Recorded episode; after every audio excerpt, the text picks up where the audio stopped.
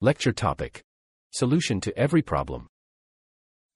بسم الله الرحمن الرحيم ثم حديث رسول الله صلى الله عليه وسلم لكل داء دواء Every illness there is a medicine for it as well. Allah Ta'ala created the illnesses. Allah's hikmat is beyond our capacity to encompass. We can't encompass a fraction of it.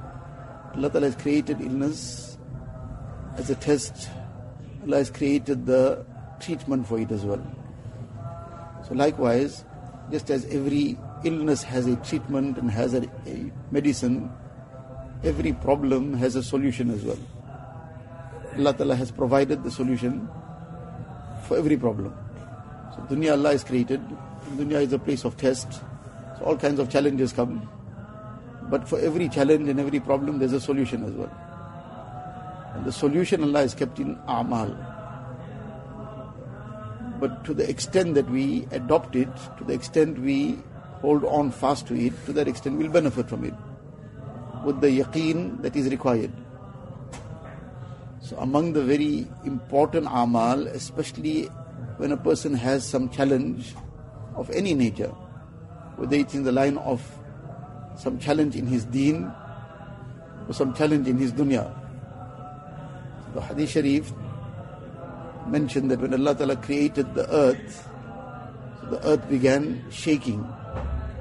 So Allah Ta'ala created the mountains and pegged the earth. So the Malaika saw this and they were amazed that these huge mountains and it has such power that this now became the pegs for the earth. They asked Allah Ta'ala, have you created any creation even stronger than the mountain? So Allah Ta'ala said, Yes, iron. That huge mountain and rock, but that mountain also can be brought to the ground by means of iron. It's all iron basically. Whatever then is used to put that force behind the iron, but the iron is the primary thing. That, that iron will cut down the whole mountain. So then they asked Allah Ta'ala that is there anything even stronger than iron that you have created? Allah Ta'ala said, Yes, it's fire that iron as strong as it is, but if it's put into fire and kept there long enough, then it will melt. So this fire, anything stronger than the fire, is water. Water will extinguish the fire as well. Fire, as intense as it can be, but if there is a sufficient quantity of water that is thrown on, on, over it, it will douse it. Ya Allah, there's anything stronger than water. See, stronger than water is wind. Because that water, that whole mass of water also, but the wind will evaporate it eventually. It will all be scattered in the droplets of water that will evaporate into the air. Ya Allah, anything stronger than the wind. So the stronger than the wind, Allah Ta'ala says, said to them that the mu'min who gives sadaqah secretly, that secret sadaqah of his is stronger than the wind. Now apparently all these things are linked in a sense that we can understand the force of fire, the force of water, the force of wind. Now, where does this link up in this regard? So, among the ways in which azab came upon the disobedient nations, one azab was wind. And that wind caused their destruction. Severe wind came and caused their total destruction. So among the ways of azab, one of the ways that has come is wind. And the force of wind, and then coupled with it, if the force of water goes along with it, what destruction it can unleash, no human being can come in its way. And nothing can come in its way. But Allah Ta'ala is saying that what comes in the way to stop that azab is the sadaqah of a mu'min. That sadaqah which is given with sincerity, secretly, that has the strength to stop the azab. So now this is the lesson that every problem has a solution. And every problem has a solution, the solution is an amal. So all different amal are all part of it. Salatul haja, turning to Allah Ta'ala, wasta'inu bis sabri was salah. Seeking Allah Ta'ala's help, solution.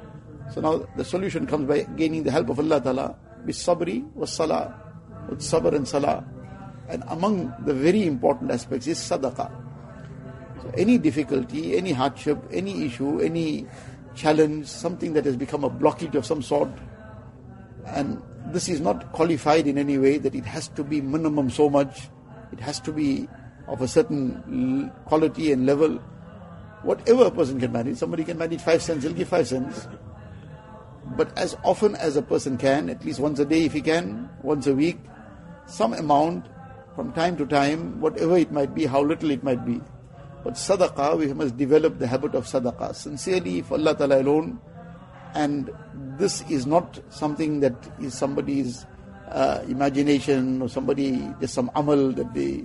This is from the Hadith Sharif directly. This is from the Quran Sharif, in fact, about the importance of sadaqah. So the solution has to be taken. If a person wants some solution and the, the prescription is there on the script, but he takes it and puts it away somewhere else, that's not going to help. The solution comes when he puts it into action. So this too has to become part of us regularly. As mentioned, once a day if we can, 10 cents. Once a week we can, whatever we can, whenever we can, but some amount of sadaqah. And inshallah this will become a means of removing even the dini blockages. Obviously tawbah istighfar is extremely fundamental. And together with that, even our worldly challenges, we should make give some sadaqah that we can, and together with that, then we couple it with dua. The barakat of the sadaqah, inshallah, will bring the effect in the dua as well. Allah Ta'ala give us.